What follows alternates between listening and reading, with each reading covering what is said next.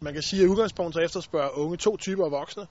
Nogle, der er nysgerrige, det vil sige, de er nysgerrige på børn- og ungdomsliv. Øh, de ved godt, altså unge i dag ved jo godt, at voksne ikke har specielt meget styr på, hvad der sker i deres liv.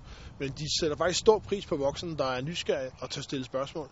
Det er den ene ting. Og så den anden ting, det er, at de efterspørger nogen, der er fagligt dygtige. Og det vil sige nogen, der faktisk kan, øh, kan noget med en fodbold. Eller i hvert fald kan finde nogen, der kan undervise, øh, vise ting i praksis.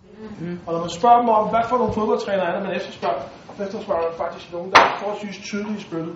Ikke for meget rundkreds, men det med at sige, hey, øh, øh, det er det her, vi gør.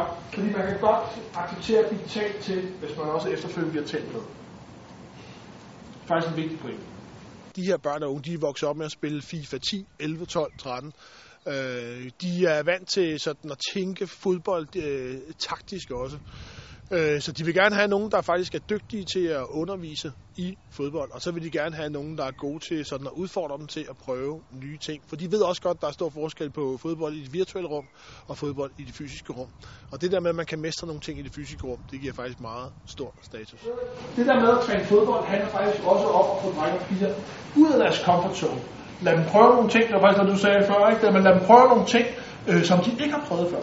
Det er faktisk en vigtig del af hele med at, øh, at spille fodbold. Jeg gerne vil mærke, at man lige og tænker, wow, her har jeg faktisk aldrig været før. Så tænker vi jo det, når man spiller kamp. Men når man spiller, altså, når man spiller kamp nummer 50, så er der knap så meget, det er lige, ikke? Så det er med, at man hele tiden prøver nogle nye ting, bliver udfordret til at tage ansvar på nogle, på nogle andre måder. Man kan sige i dag, at unge har ikke brug for fodboldtrænere og fodboldledere, der tror for meget. De har ikke brug for religiøse ledere. De har brug for nogen, der ved noget om, hvad der foregår og hvad der spiller.